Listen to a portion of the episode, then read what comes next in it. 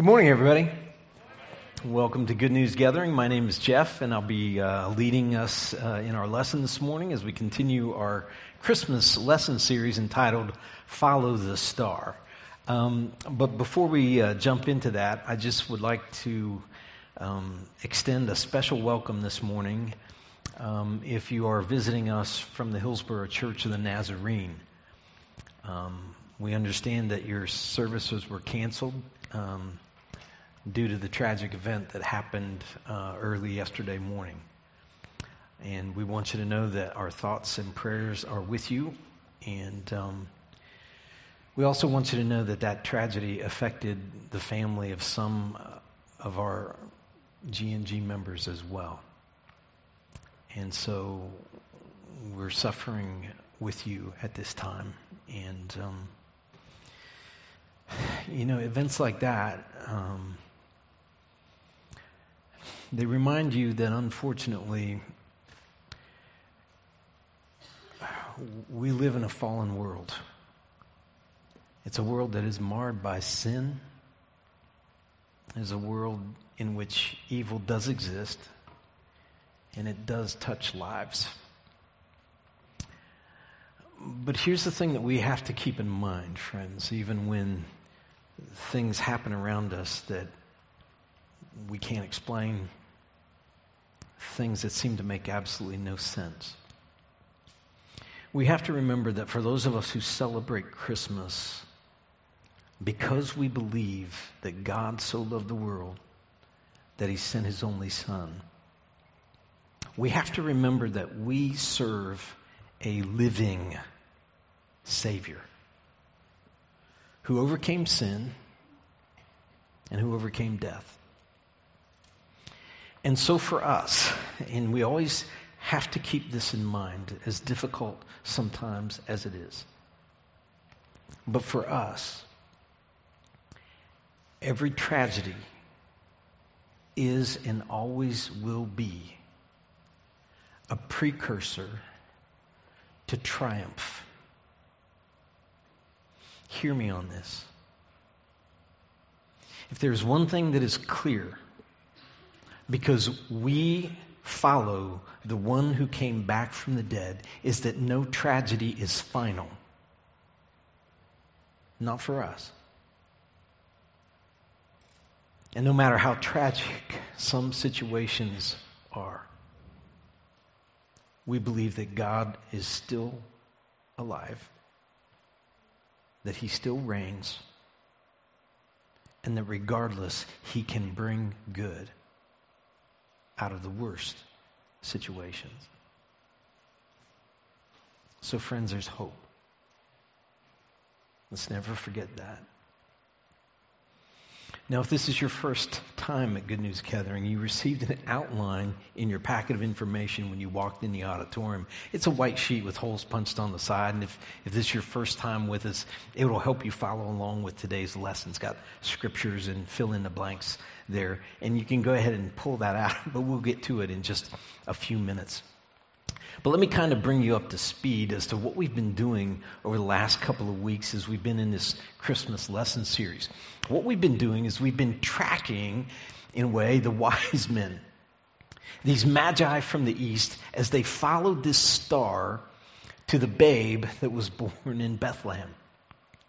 And in our previous lessons in this series, we learned that these wise men, these magi, many Bible scholars believe, came from an area of the world known as Media, which is, which is in modern day Iran. One of its major cities, a place called Ecbatana, had a large number of Jewish exiles who had been relocated there approximately 700 years before Christ was born.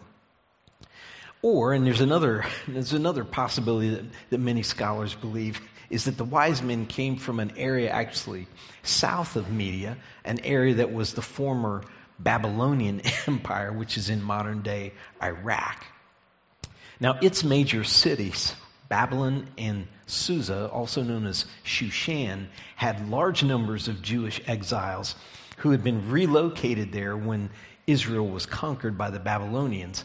But that happened about 600 years before Christ was born. And it's likely that these exiles who were removed from Israel and relocated to other areas, it's quite likely that those exiles, like the Old Testament prophets Ezekiel and Daniel, took with them copies of the Torah, which was the first five books of the Bible Genesis, Exodus, Leviticus, Numbers, and Deuteronomy. And perhaps there were additional Old Testament books that they took as well when they went into captivity. And this would explain how, hundreds of years later, the wise men were aware of the prophecy about one who was to be born king of the Jews. And when they saw this new king's star, a star that was prophesied in the Old Testament book of Numbers, these guys left their homes, presumably left their families, and certainly left their home country behind to follow this star, to find this one who had been born king of the Jews. So, whether they came from Media or from Babylon, the Bible does not exactly say. But in either case, they made a journey of over a thousand miles following the river routes from the Tigris and the Euphrates rivers around the vast Arabian desert and then south past the Sea of Galilee along the Jordan River to Jericho and then overland heading west to Jerusalem and finally five miles south of of Jerusalem to Bethlehem. Now, what I want you to do for just a moment is I, I want you to think about that trip. Think about this trip that these guys went on because they had undoubtedly heard about this prophecy of a king, and then they saw this star that they believed signaled that king's arrival. Now, this is not a vacation. This has to be understood. This is not a sightseeing tour. If anything, it's like a quest. Think about it in that frame. Because travel in those days was both difficult and dangerous. And these guys were carrying with them items of great value gold, frankincense, and myrrh, which made them prime targets for bandits and there were plenty of them. Marauders who preyed on caravans. It's possible now, considering their elevated status in, in the Eastern world, that they came with an entourage. We tend to think of it as three kings because that's the song, right? And there were three gifts. And we tend to think that there just were three of them, but that's not necessarily the case. The Bible doesn't tell us how many there were, and it's quite possible that they came with a large group of people and especially with armed guards. That would not be unusual considering their position in Eastern culture. But think about this king that they were looking for. I mean, to make a trip like that, you're not looking for any ordinary king. You don't travel hundreds of miles, if not over a thousand miles, in that day and age to find just another ordinary child of a human king. Who would do that? I mean, heaven knows history is replete with examples of kings whose sons grew up to be mediocre kings. All they ever did was manage to keep the kingdom intact.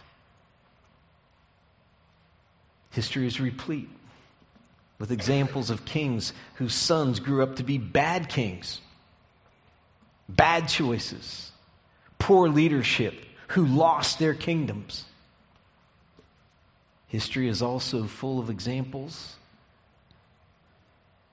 of heirs who grew up to be evil kings, cruel tyrants who abused their people.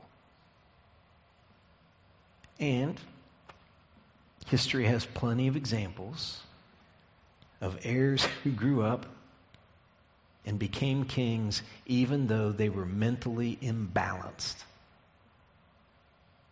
You think about it. If these guys came from Babylon, they knew exactly what that was about. Because the Bible even records that one of the Babylonian kings was utterly insane for seven years. And yet he was the king. Can't do anything about it. He's just crazy. You think about it, you don't risk a journey of this magnitude that lasted probably for months on end to find a child who could turn out any number of ways. And who's going to predict that, right? But you would cross the horizon to find a king who was more than ordinary. A king who had been prophesied hundreds of years before. A king who, in some way, shape, or form, was supernatural. Now, that you would travel far and wide to see. Think about it.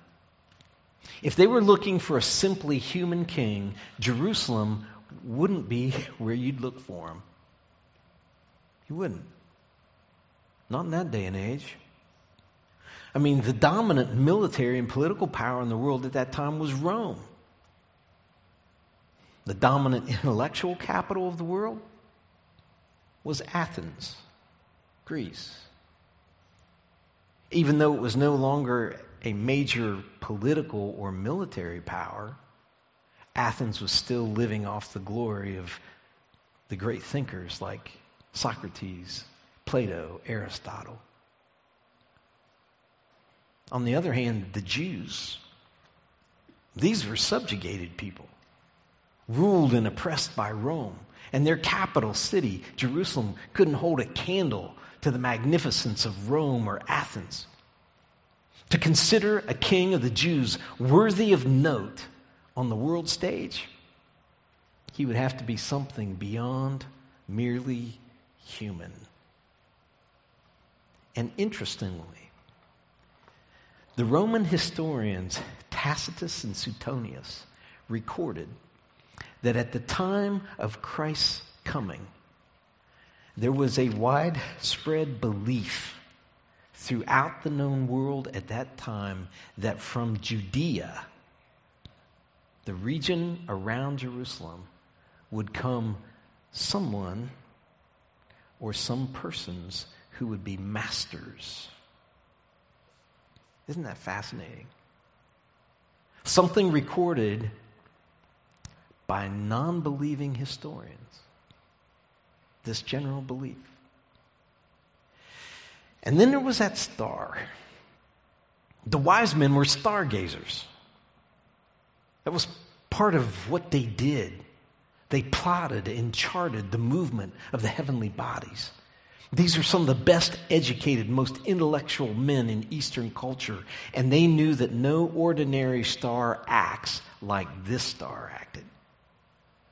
This star led them across hundreds and hundreds of miles to a house in an out of the way hamlet called Bethlehem and to a child who would one day grow up to speak the most important words ever spoken in human history. Those words are our focus verse for this lesson series. They're up here on the screens. Let's all recite them together. Here we go. I am the way and the truth and the life. No one comes to the Father except through me. Now, let those words just kind of sink into your brain for a moment. Jesus claimed to be the way to the Father, the God of the universe. In other words, He is the direction, the, the route, the path to God. And by the way He said it, I am the way, He made it clear that in his mind there was no other way. Jesus also claimed to be the truth about God. In other words, he's, he's, saying if you want to know the character of God and the will of God, all you need to do is look at Jesus. And Jesus also claimed to be not just the way and not just the truth, but also the life. What does that mean? I am the way and the truth and the life. That's the title of our day's, uh, today's lesson is the life. Let's go to God in prayer. Dear Heavenly Father, we thank you for this time that you have given us to study your word. Time for us to think, and Father, help us to think clearly and to think well. Father, help us to set aside any distractions and focus just on what your word has to say to us today. Help us to have open ears to hear your voice, open minds to comprehend what you are speaking into our lives, and open hearts to be willing to make whatever changes you're calling us to make. For this is our prayer in Christ's name. Amen. Now, friends, when you look at that word life in Jesus' statement, I am the way, the truth, and the life, and no one comes to the Father except through me. That word life, and I'm going to define it just a little bit there in the top, in that box at the top of your outline. That word life, I believe, implies more than mere existence. It's more than just, well, you know, I get up and I breathe every day. I take in oxygen, I take in food, and I just exist. Life implies more than that. Now, interestingly enough, the Bible is very clear that Jesus is the author of life. In other words, He's the reason that you and I exist. And many times we don't we don't think of it that way. We think of God as kind of like somehow separate from Jesus, and, and God created everything, and then Jesus came along, you know, at some point in history here on earth, and, and we don't think of the fact that Jesus was there from eternity. That Jesus and God are one. The Apostle Paul wrote it this way, or John, excuse me. He said this way He said, In the beginning was the Word the Word. And that, that word is, is, is what John uses to describe Jesus because Jesus is the expression of God in human form. In the beginning was the Word, and the Word was with God, and the Word was God. In other words, Jesus is God in the flesh, God in human form. He was with God in the beginning. Through him, all things were made. Without him, nothing was made that has been made. In other words, Jesus created everything. He was part of the entire creative process, then and now. In other words, Jesus was intimately involved in crafting you and me. Without him, nothing was made that has been made. And then it goes on to say this In him was life. Life. Now, this is more than just mere existence, but this is, this is life in terms of how we live and why as created beings. This is life not just on a physical level, but on a spiritual level and beyond the physical level, on the eternal level. You see, to truly live means pursuing a life of meaning. A life of meaning. A life that means something. A life that matters. A life of purpose.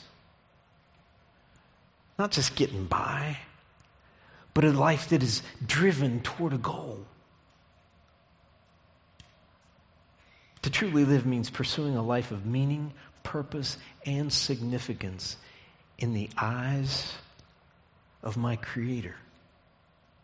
You see, if we are created beings, then how our Creator views how we live our life is paramount.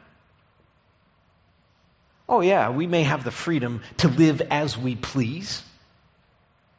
We may have the freedom to do whatever we choose. But to find real meaning, purpose, and significance, we find that in the eyes of our Creator who made us and formed us. Now, by following the wise men as they followed the star, I believe that there are some important things we can discover about the life Jesus offers us and about Jesus, who is the real star of the Christmas story. Now, the story goes like this. After Jesus was born in Bethlehem in Judea during the time of King Herod, Magi from the east came to Jerusalem and asked, Where is the one who's been born King of the Jews? We saw his star when it rose and have come to worship him. And it must have just been staggering to them to arrive in Jerusalem after all these months of travel and the hardships that were undoubtedly a part of that journey. And arrive in Jerusalem, the, the political and religious capital of the Israelite people and to find out that they were the only people that seemed to be aware of this king that was being born to the Jews or to the star. Now we're going to skip a little bit ahead in the story and then we'll come back. But it says, after they had heard the king, and this being King Herod, says they went on their way, and the star that they had seen when it rose went ahead of them until it stopped over the place where the child was. When they saw the star, they were overjoyed. And on coming to the house, they saw the child with his mother Mary, and they bowed down and worshiped him. And then they opened their treasures and presented him with gifts of gold and frankincense and myrrh. And I wonder if during this time, if they realize these Old Testament prophecies about a king to be born to the Jews were being confirmed. This star signaling a ruler had come out of the nation that would come out of the nation of Israel. This, and I, and I wonder if, if, if these guys were like, you know, that old scroll in the library that one that they said Daniel brought with him. That old scroll that we knew as Numbers talked about this king and this star that would appear. And if that's true, I wonder if that, that other old scroll in the library, that one that talks about the beginning of the world, I wonder if that's true. That there is a God who created the universe and all that we see. That we're not here by accident. That we're not just products of some kind of natural process that, that brought everything into being. No, there's a God that created everything. And we're not here by chance. You know, I think the very first thing that we discover about life by following the star is that you and I, I am created by God.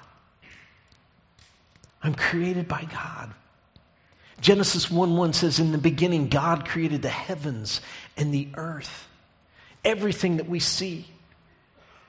And I can imagine these, these wise men as they looked at the heavens at night and they charted those stars and those constellations, and then all of a sudden that one star shows up, and they're like, that's not normal. That's supernatural. Stars don't move like that. We got to follow that star.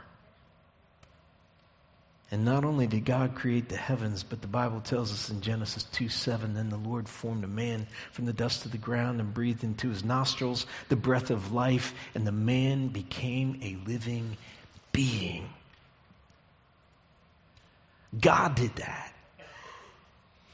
That didn't happen because of Mother Nature. That happened because God reached in and created human beings and breathed into them the breath of life.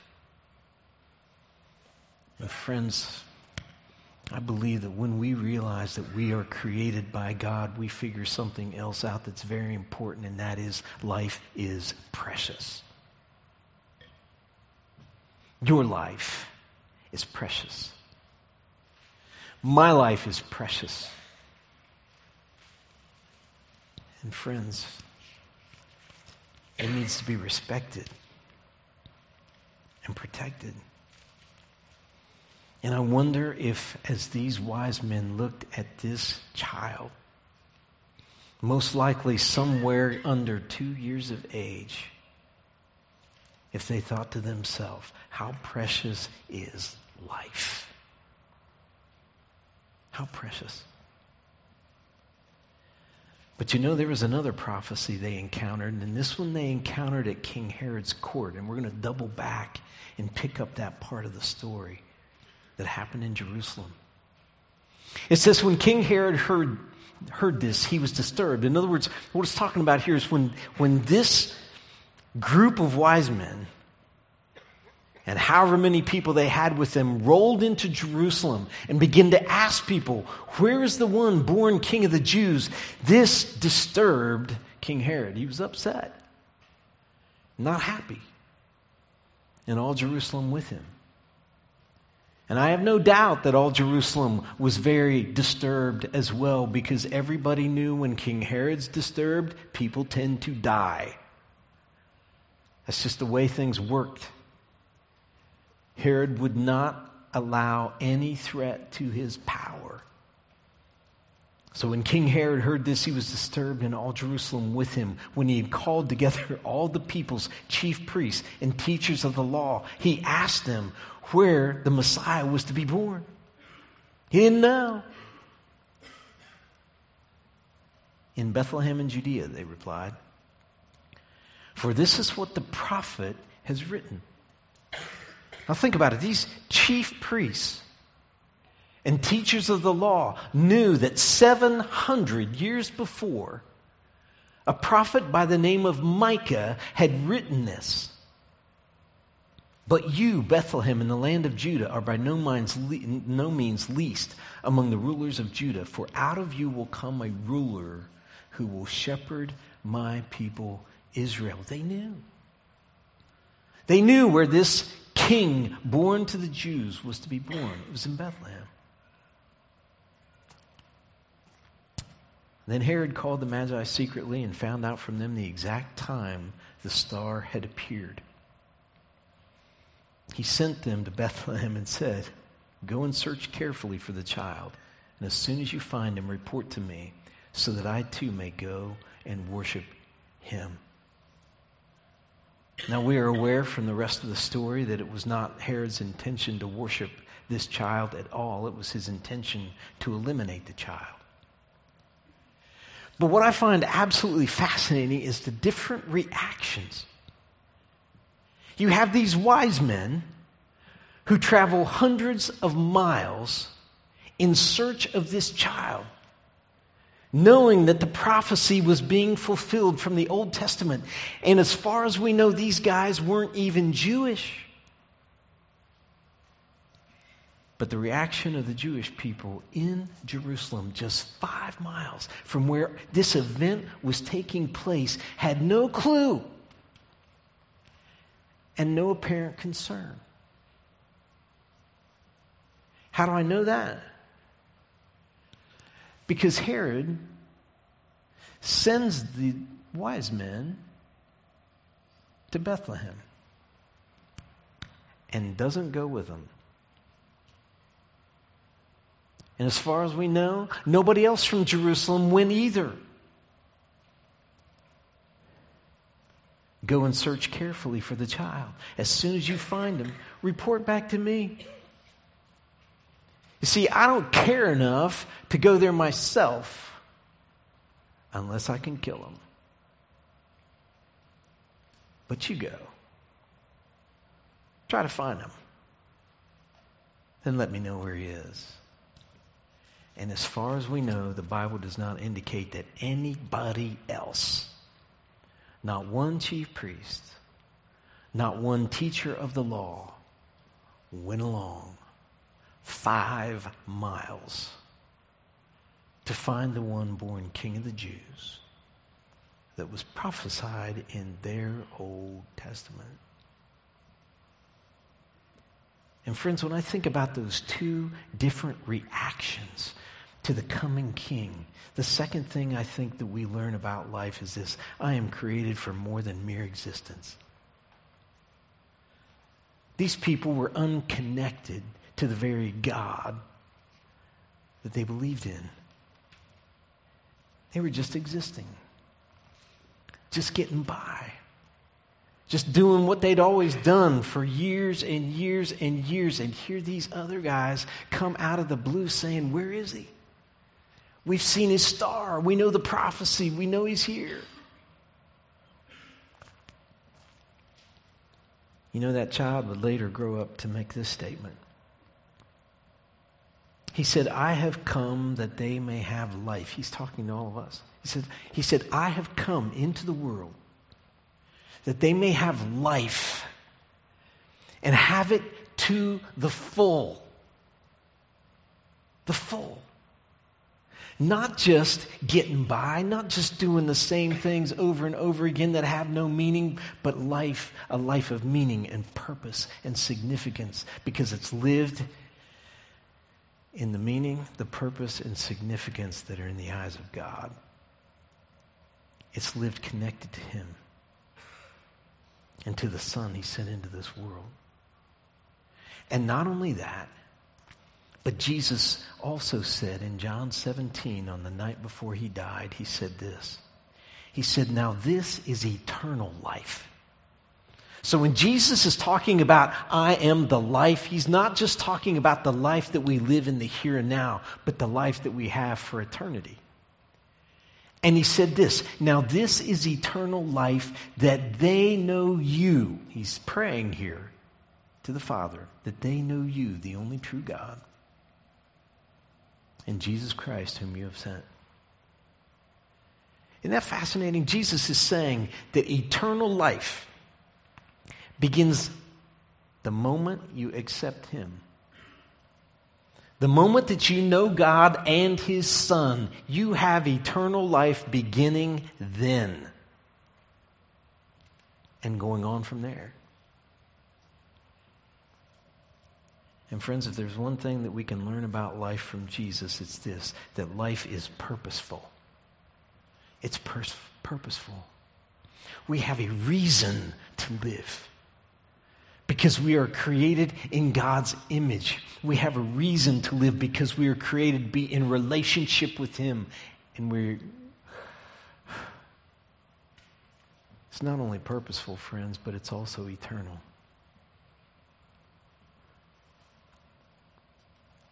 We have a purpose because we know that this life is not all there is. We were meant to be in relationship with God for eternity.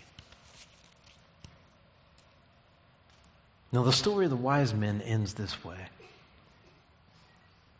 It says, And having been warned in a dream not to go back to Herod,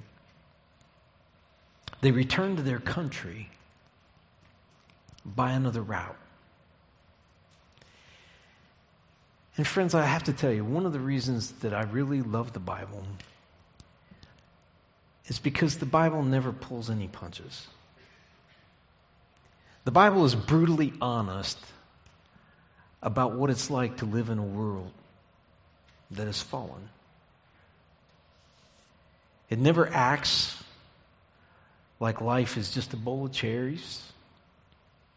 It never acts like everything is going to be peaches and cream when you accept Christ as your Savior. And even in the midst of the beauty of the Christmas story, you have these wise men being warned in a dream not to go back to this evil king because his intention is to kill the baby. That's harsh. That's another one of those awful reminders that we live in a fallen world, a world that includes sin and evil. And I wonder if those wise men recalled the account of the fall in Genesis 3. You may, be, you may remember that when Jesus, when God and Jesus created everything, that everything was originally perfect. There's no sin, there's no suffering, no sickness, no death. But then something happened in Genesis 3. Adam and Eve sinned, and evil entered the human condition. And in Genesis 3, it says this So the Lord God said to the serpent, Because you have done this, because the serpent had tempted Eve, cursed are you above all livestock and all wild animals. You will crawl on your belly and you will eat dust all the days of your life. And I will put enmity between you and the woman, and between your offspring and hers. He will crush your head, and you will strike his heel. And I wonder if the wise men, as they looked at that child, thought, what is in this child's future? Because he is the offspring of a woman. And Genesis indicates that he will deal a crushing, fatal blow to the evil one. He will crush the evil one's head, but the evil one will strike his heel, a non fatal wound. And I wonder if they had any idea that one day evil would strike that child's heel on a cross. But it would be a non fatal blow because that child would one day come back from the dead to crush Satan and the evil that is in this world. And friends, here's what we can learn about life from the babe of Bethlehem. It's this though I live in a fallen world, there is hope. There's still hope. Regardless of what we see happening around us and the things that we cannot explain and the same the things that seem to make no sense, like what happened this weekend, there is still hope. The Bible says it this way in 1 John 5. And this is the testimony.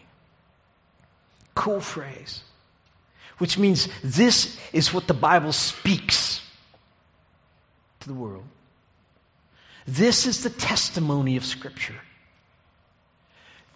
What is it? God has given us eternal life. We live not just for this world, but also for the next. God has given us eternal life. And how has He done this? It goes on to say, and this life is in His Son. That's how He's given us eternal life. It's in His Son. He sent His Son into the world that whoever believes in him should not perish, but have eternal life. And it's almost as if the Apostle John is saying to himself, okay, just in case they didn't get it, let me say it again. Whoever has the Son has life. You see, when you accept Christ as your Savior, you have life, real life. But the flip side is this, and John doesn't let us walk away without this.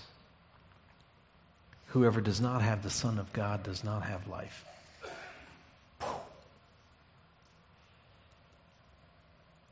You see, without faith in Christ, eternal life with God is not available.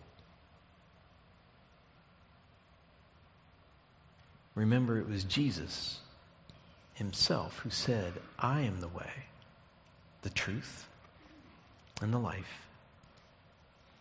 And no one comes to the Father except through me.